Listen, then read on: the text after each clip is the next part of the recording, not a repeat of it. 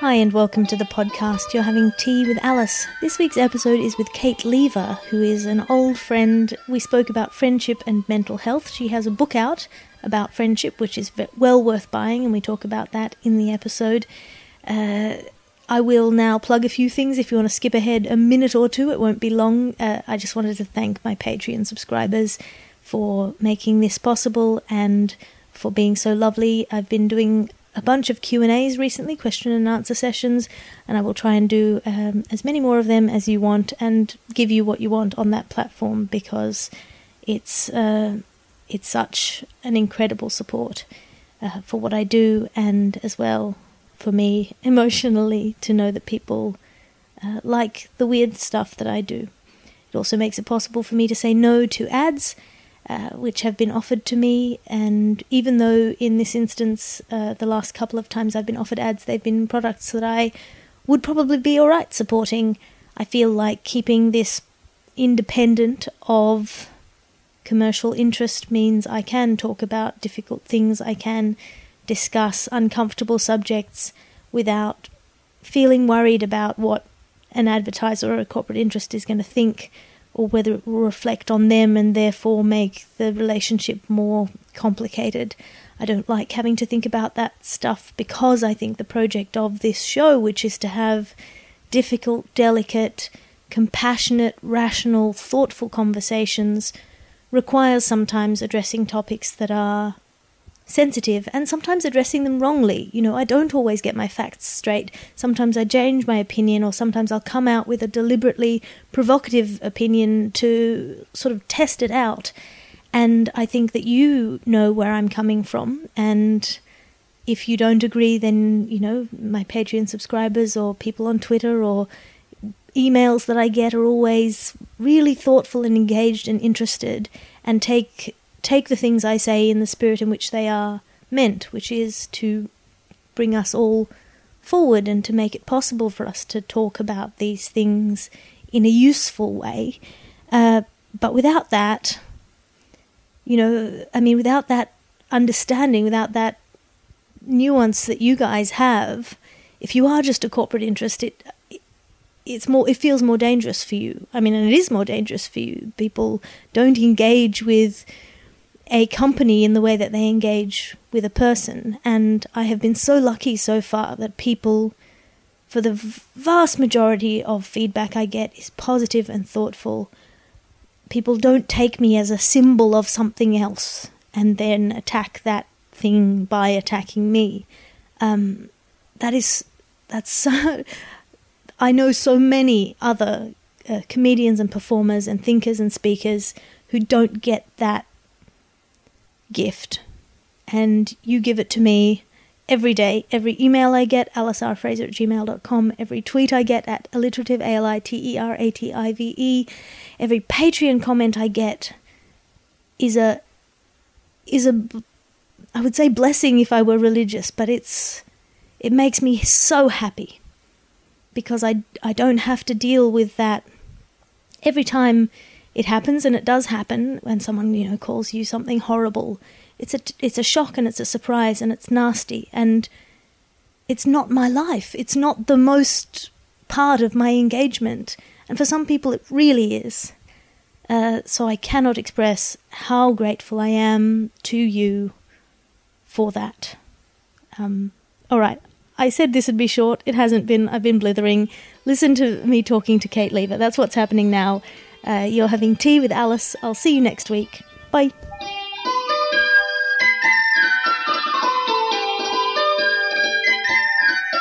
So, who are you and what are you drinking? What am I drinking? My name is Kate Leaver, and I am drinking a very fancy pink tea called the Courtesan. The Courtesan? The Courtesan. I believe it has blueberries and raspberries and strawberries in it, which are some of my favourite things. Why do you think it's called the Courtesan? You know, I don't know, to be honest. I haven't thought about it in these 5 minutes since we ordered. But I appreciate the name. I recently had a cocktail called the Dizzy Duchess, so I'm obviously just on somewhat of a streak of ordering fancy-sounding drinks. It's funny how courtesan is a fancy-sounding term. It is a fancy-sounding thing, yeah. Given that most words that mean whore are denigrating. I know. You know what I mean, though? It's the fanciest of the whores. Yeah. I guess the geishas had a kind of a pass on that, culturally speaking, as well, that it was kind of a respectable or venerated career choice. Because it implies not just sexual services but also some sort of cultural expansion or glamour. Yeah, absolutely. A courtesan is glamorous.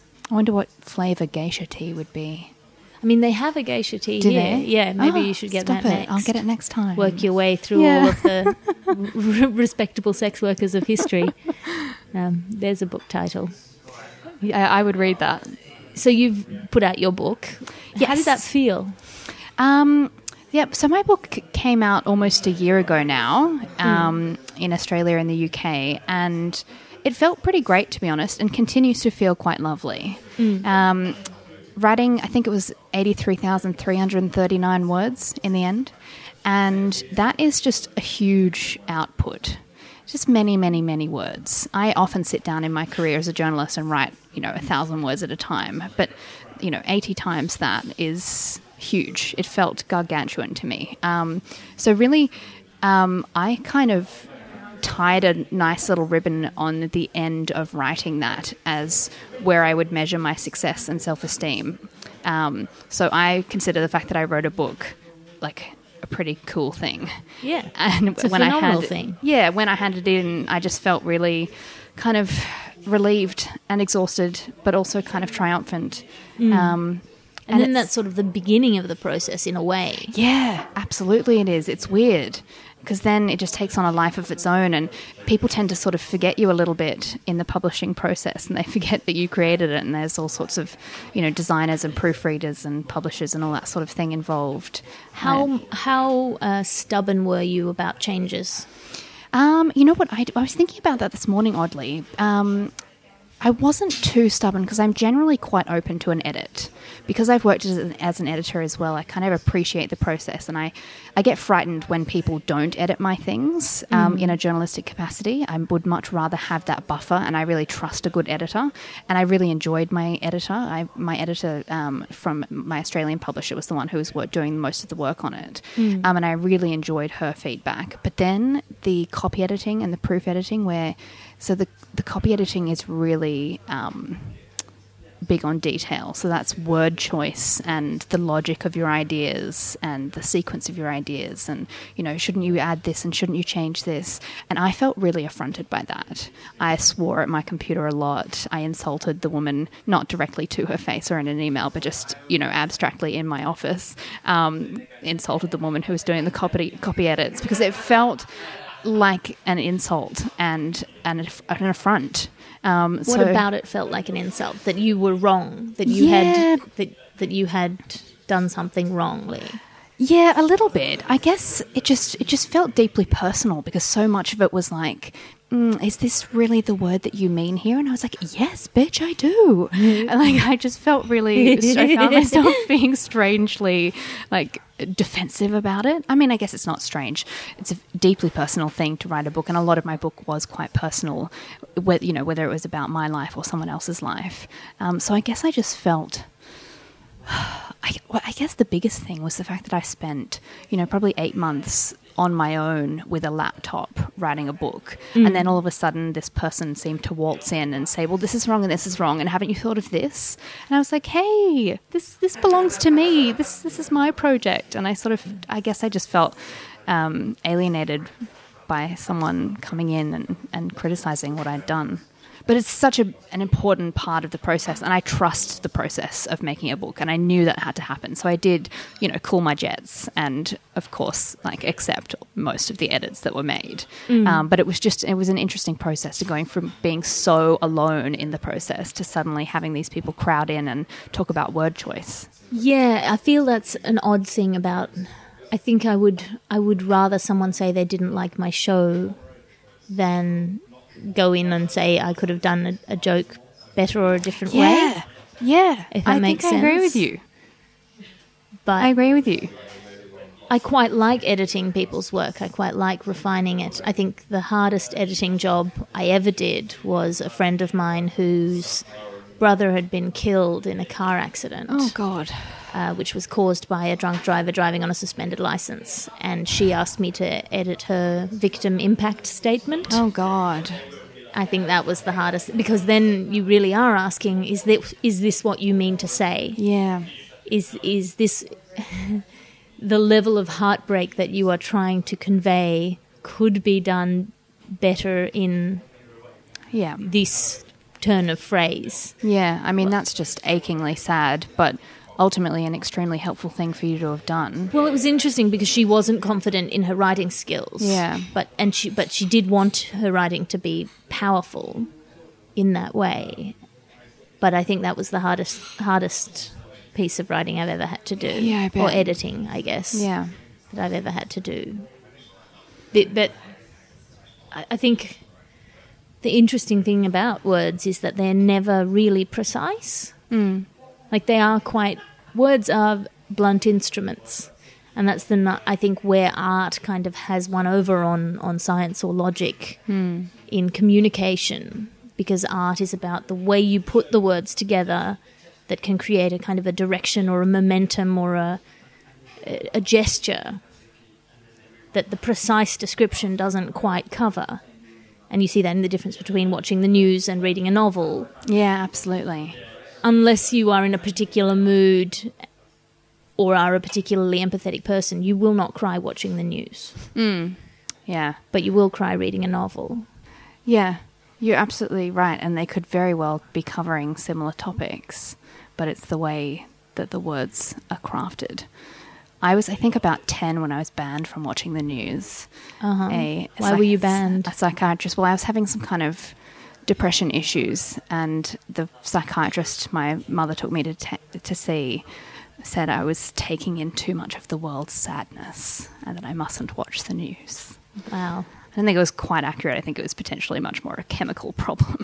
Well, if you're 10, yes, then I think it's unlikely that you'll be being sad for a sort of anything other than a chemical reason. Yeah. Well, exactly. I mean, that's not what I mean to say. What I mean to say is having depression is very different from being sad. Well, exactly. At that age, you can be in really sad circumstances, but it is unlikely that you would become depressed unless there's a chemical kind of element to it. Mm. Yes, and isn't that a big conversation that you'd think most mental health professionals would understand that distinction, but the more I go on, the more I speak to, because I write a lot about mental health, and the more I speak to people who work in mental health, whether that's in psychiatry or psychology or psychotherapy or just in general medicine, the more I despair that there are people who don't necessarily understand the difference between depression and just melancholy. Yeah, and that there aren't precise enough words for a lot of things, including depression, the difference between a situational depression, where you're just miserable because life is miserable, you're living a bad life, you're not doing something that is good for you. Mm. It's a workplace injury. Yeah. And then there's a different kind of depression, which is a chemical issue, and there's a different kind of depression again, which is kind of having not processed things that happened in the past and feeling them all now when it's safe to do so, or when you can't refrain from doing so anymore. Like, there are so many different... sexual assault is a similar thing. There are other things that I think could do with more... words. More words. We need more words. We do. And you're right about sexual assault. There needs to be more words, because I think people have such trouble saying words like rape. And even... the legal system has trouble defining it. Yeah. And so many women and so many victims of different kinds have trouble labelling what's happened to them, and it's because we don't have enough words. And because I think the amount of trauma that is caused by a sexual assault or any kind of assault is very individual. You can have the same attack on its face that does very different things to the person. Yeah. So it can be this life-ruining thing. They will never be the same again. They will never be able to live a normal life. They'll never be able to feel safe. Mm. But then you also have people for whom it's not the worst thing that's ever happened. It was a terrible thing that was done to them, but it's not worse than the time that something else happened. Yeah, you know, exactly. Like, yeah. And for them, I think, particularly when it's a complicated situation where they know the person, then it feels wrong to say, put this person in jail for 30 years. They've done this. Yeah. So there are kind of two levels.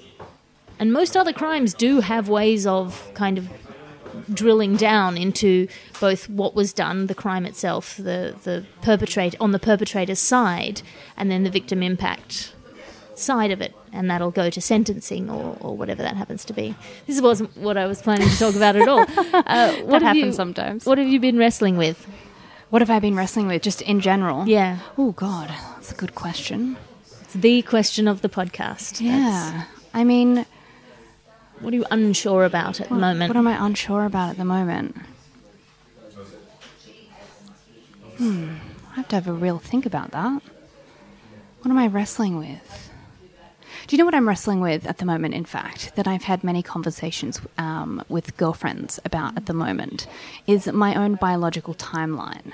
Uh-huh. Because I've been sort of ambivalent and conflicted about the whole prospective motherhood thing and the question of whether I will or will not have children. And I suspect I will, but I'm suddenly, since turning 31, very aware of the proximity of those decisions. Like, all of a sudden it feels more real, that I'll have to factor in my fertility and its expiration into my life plans. And one of my best friends just moved over to London, which I'm obviously delighted about, but she's kind of trying to work out how to progress in her career to a point where she's happy to then go on maternity leave, and she's trying to work out whether she wants to be here or back in Melbourne, and she's basically trying to, you know, plan out the next decade based on where she can be, when she can have kids, and how she will be able to get to this career place that she wants to be. She's incredibly ambitious. And I've kind of been trying to apply that to my own life and trying to work out whether I want to be in Sydney or in London, whether I want to be, you know, in a staff job or freelance, whether I want to have kids. And I'm just suddenly feeling like I wish I had an extra decade up my sleeve to be, like, unencumbered by children. Well, it's an interesting thing. For most of human history, not making the choice about children meant having children. Yeah. That if you didn't decide actively not to have children, it was likely almost inevitable if you were married or if you were with a person of the opposite sex that you would have children. Yeah. The decision was kind of made for you. To a certain extent, yes, or that the not making the decision, this refusal to make the decision or refusal to think about it or ambivalence would default to having children if both of you were fertile. Yeah. And then at a certain point, very recently in terms of human history, it's sort of become the opposite. Not that people don't accidentally get pregnant, but that for the most part, you know, contraception is pretty reliable. You get these long-term contraceptives, the IUD, that kind of thing, which is basically 100% reliable. And then you have to make the choice to have children. And the absence of the choice, refusing to make the choice, being ambivalent about it, will mean that your clock will run out and the choice is made for you, and the default will become not having had children, missing your window, as it were. But at the same time, we don't really have a good value proposition. Like, I have this theory that I'm working on at the moment, a number of theories that I'm working on at the moment. But one is that humans are very good at mental arithmetic, but very bad at mental algebra. Okay. So there are certain things that we think are important, we acknowledge are important. No one would say they are not important. Some would say they're priceless, things like happiness or motherhood or, you know, whatever that happens to be. And we'll put them in our sum as X. But every time we do that sum, every day, that X comes out in our head as 0. We don't factor it in as having a cost because we can't calculate it. Mm-hmm. Even though it might, like, in that sum, the difference between priceless and worthless is nothing. Yeah. Because we can't factor it in. If you ask anyone if it's important and they think it is important, they'll say, this is important to me. But when it comes to something like a job where you can see everything laid out in numbers and lines and years and outcomes and promotions. It's apples and rocks. You can't put them, you can't measure them against one another. Yeah, they're not the same element. So I like that. Yeah, but I don't know the solution to that. No, neither do I, I'm afraid. To just be able to measure things better. Yeah. I mean, if we could work that out, I think we'd be able to nail a lot of the different challenges of being human. Yeah, I'm torn between thinking we should have better measurements, more precise words for things, and then also being kind of, I don't know, having a reluctance to buy into increasing categorization when it comes to things like, you know, identity politics as a movement, getting more and more precise in our definitions of what kind of person people are. Yeah. Because I don't think people are really necessarily defined by one characteristic or five characteristics. Everyone's kind of in motion, in flux, and the elements of their personality that define them change in every situation. Yeah. So the more we kind of try and nail people down to types, even if those types become more granular, I think it can be crippling. Oh, I agree. I've always wondered about the helpfulness of labels, because I think if you label anything, whether it's a personality type or an identity trait, or whether it's, you know, an illness or an experience that you've had, when you label it, it can be wonderfully helpful because it means that you can kind of take away some of its power over you by identifying it. It's something other than just you being bad at being you. It's an external thing. Yeah. And it also helps you identify with other people who have that same thing. And it can be wonderfully helpful in making you feel less alone in that experience and making you feel a little bit more in control of it, even if it's the illusion of control. But then by the same token, once you've labelled something, whether that's yourself or something that's happened to you, you're kind of stuck in that label. It's very difficult to remove a label like that or to exist outside of it or to get across any sort of nuance of maybe being this label and maybe not being this label. Like, it's quite an interesting thing. I think about that to do with mental illness quite often, but it certainly applies to identity politics as well. Yeah, and it's I think it kind of goes back to what we were saying before, which is that we have a bias towards measurement. A statistic measured is a statistic improved. That's a sort of a cliche for a reason, right? If you can pin something down, if you can identify something, if you can measure it, if you can put it into a hierarchy of value, then you focus on it. It becomes more important. The more able we are to measure things, the better we are at giving them attention and time and power. Absolutely. That's why language is powerful, because if you have a word for something, that is a powerful thing. So I like I said, I'm really torn between that, because I think it's useful, but at the same time it can be just terrible, because who is to say this one identifying element of you is relevant in any given situation or should be relevant in any given situation. But if you're uncomfortable for whatever reason, if you're in a space where you're uncomfortable and you only have 3 labels that you could bring to bear in that situation, rather than looking at the full complexity, I think it can lead you towards being more limited or more afraid or more something. I don't know if I've articulated that particularly well, but no, I think you have. I think it's potentially a very freeing but also very limiting thing to accept a label or to label someone else, because of course you can label someone without their consent, which is all sorts of other types of problematic. But I think it can be deeply limiting. Yeah, I feel like what's happened is we have these non-consensual labels, right? People put labels on you because that's how people work. We need to operate in that way. That's how we operate. You have to acknowledge the reality of the world. That's how people operate. And so you think, well, I'll take the label. I'll own the label. I will define my own labels. I will pick my own labels. And I will use them. Having power over those labels then gives you more power in the world. But it doesn't fix the problem with labels, the original problem. It ameliorates it. Yeah, yeah. The problem is that labels are limiting, and when someone else is putting on them on you, it's worse than when you're using them yourself. So using them yourself gives you some power, but the whole system is flawed. It's a failure to take three steps beyond where you are now. You want to solve the problem that's immediately in front of you because it's a real problem, but you haven't solved the actual problem. Yeah, yeah. You've put, whatever it is, floaties under your house so you don't sink in the flood, but you haven't solved global warming. Mm.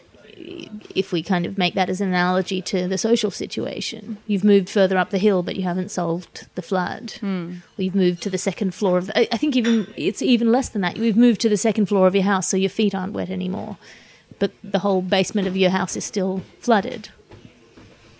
And I don't know if there's a solution to that. If it'll get better before it gets worse. I would say it would get worse before it gets better.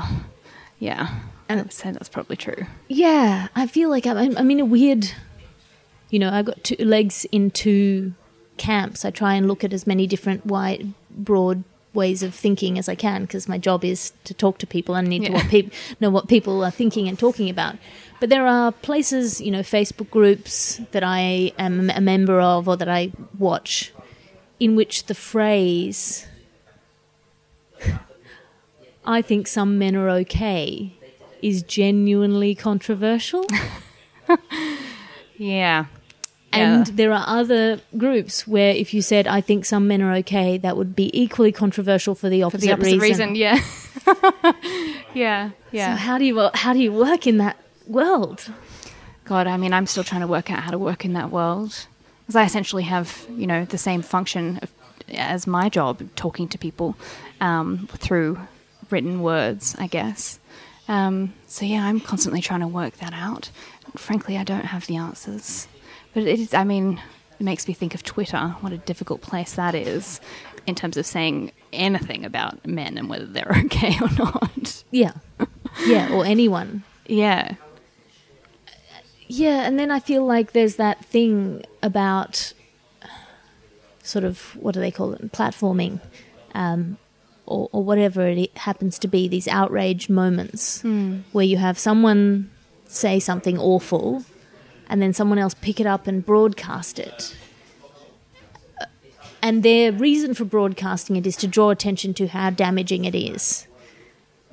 But it is only damaging because it has been broadcast. Mm. If it were just left where it was, it would be to the dude and his 5 followers or the bot and its 5 followers or whatever it happens to be.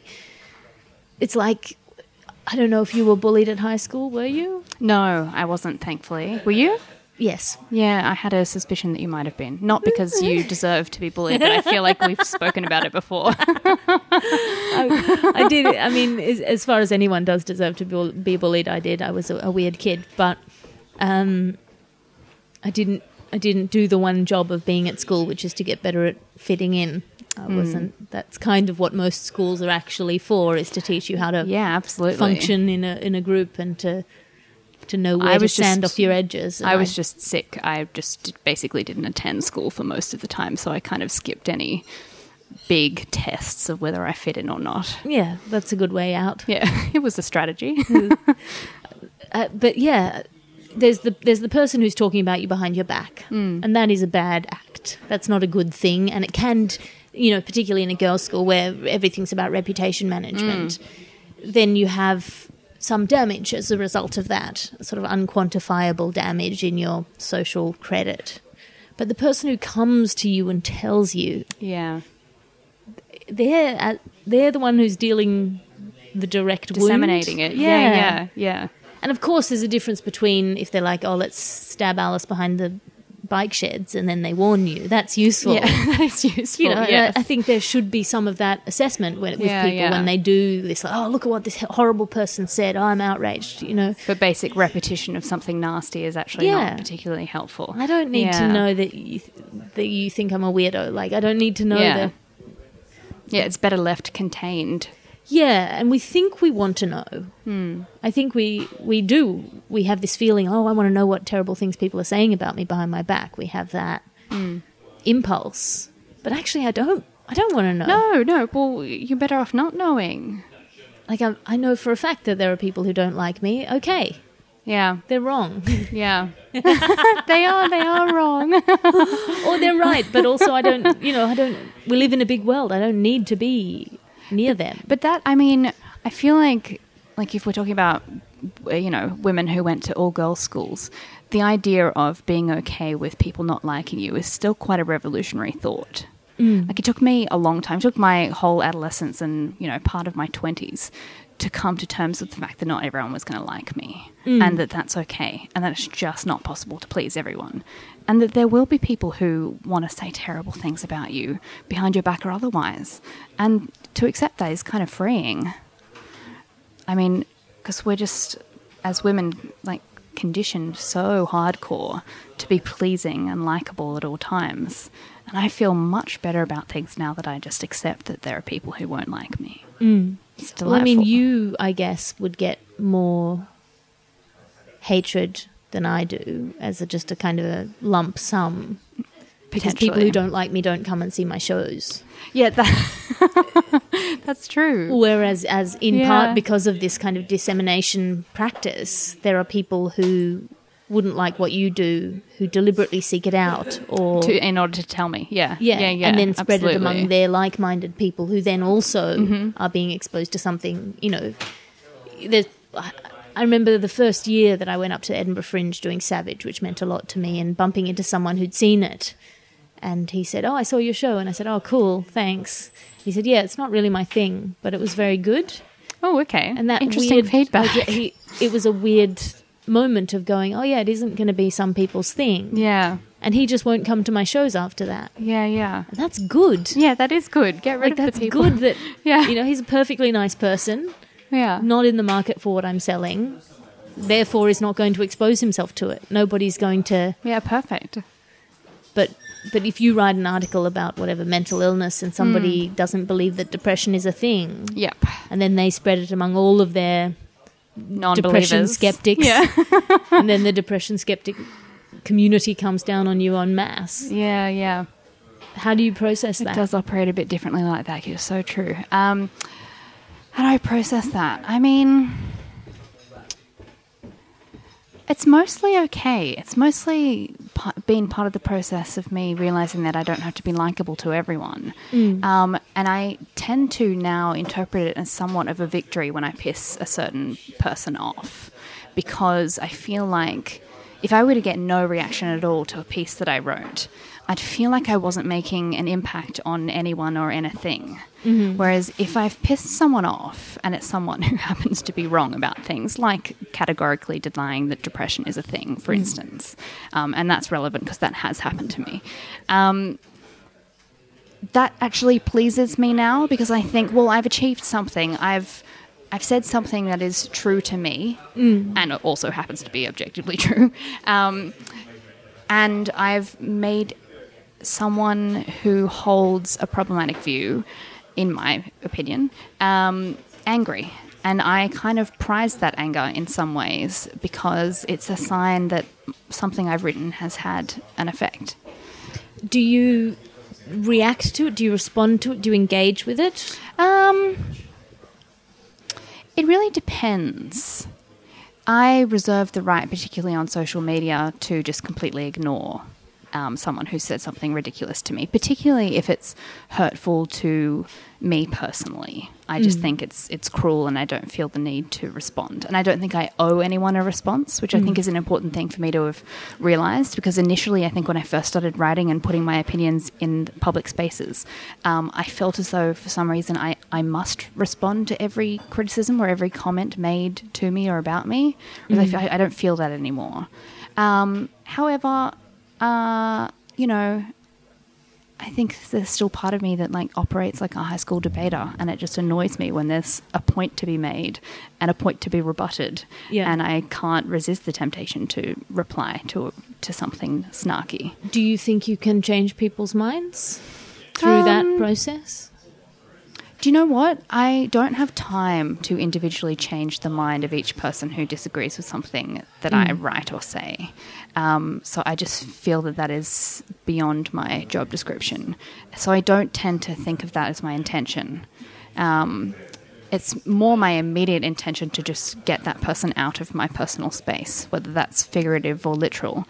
So it's usually just about batting away a pest rather than trying to change the mind of someone, because I feel like the thing that I wrote in the first place, if that didn't work, then it's just not my responsibility to like hammer a point home with someone who's not going to agree with me. Yeah, it should sort of speak for itself. Yeah. Like I was on Channel 4 News over here with this woman. There was a huge study that came out and basically said comprehensively, once and for all, by the way, antidepressant medication works. And it was like, we've looked at all the other tests in all of science ever and they definitely work, the end. And I went on the news to talk about it as someone who deeply believes in the effectiveness of antidepressants. And I was like, no, duh, of course they work. And that's why I'm alive. They put me on, for the sake of balance, with a psychiatrist who doesn't believe in antidepressant medication. And I mean, how? Well, I mean, I can understand believing that it's overprescribed. That's what I thought she would say, and I was prepared for that. Believing that it doesn't work for many people, or even for most people, saying that it is dangerous, or that people's minds and brains are so little understood and so idiosyncratic that it's rolling the dice, and that we should be much more careful. I can understand that as a perspective. I think that's a totally, reasonable position to take. Absolutely. All of those things you've mentioned, particularly the overprescription thing, which is what I expected my opposition to say in this kind of television debate scenario. And that's an interesting discussion. Yeah, and that's absolutely a balanced discussion as well. Very valid. But she did not go there at all. She just started much more basic than that and basically said that how the placebo effect is so powerful that it sort of disqualifies anyone from being able to tell whether they've been affected by antidepressant medication. So she was, after she listened to me say that antidepressants have basically saved my life and made me able to feel things like joy and happiness and the worthiness of living, she basically said, well, how would you know? Because normal people don't really know enough about their own conditions. And it's not helpful for a doctor to say to a person, there is something wrong with you. And I was like, you're talking about a medical diagnosis. That is so valid. I don't understand how you can possibly be in your industry and not see that that's a very helpful thing to do, to diagnose a condition in order to treat it. Well, particularly, I think, something like depression, where the people that I know who've had moderate to very bad depression, they're not...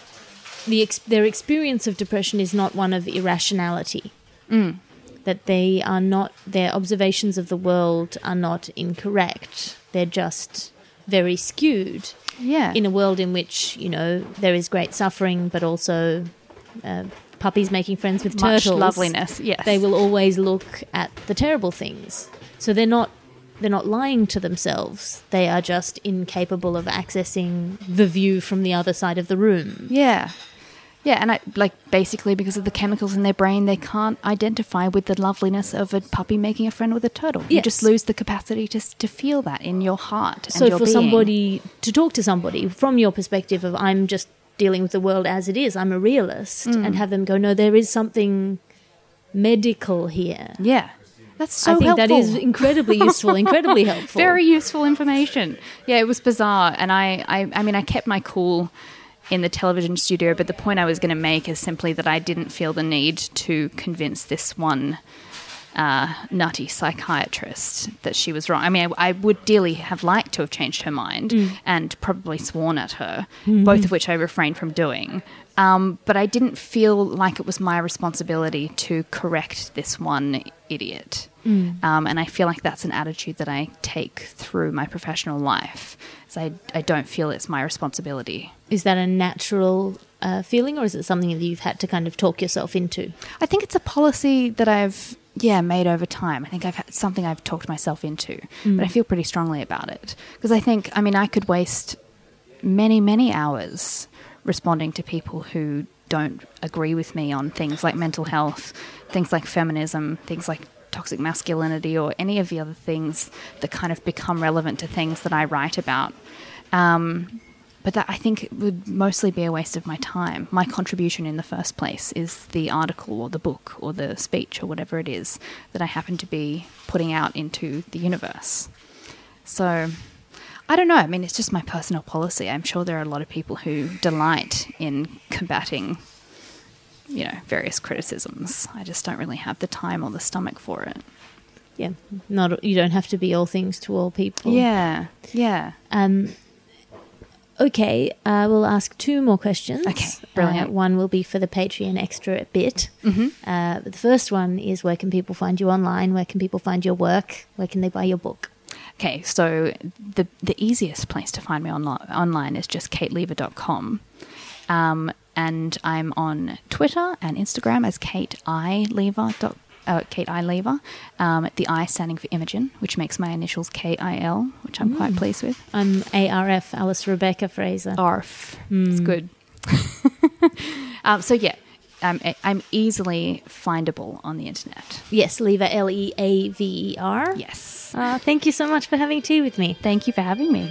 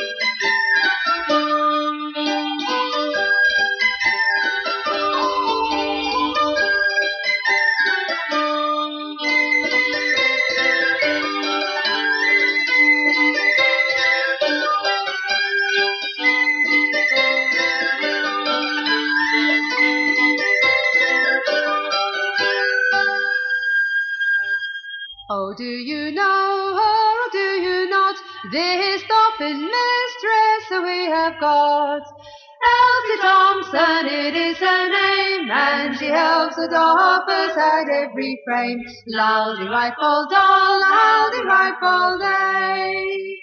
On Monday morning when she comes in, she hangs her coat on the highest pin, turns around for to view her frames, crying, damn you doppers, cry up your ends, loud and right all doll, loud and right all day. And when the boss, he looks round the door, tie our ends up, doffers, he will roar. Well, tie our ends up, we surely do, for Elsie Thompson, but not for you.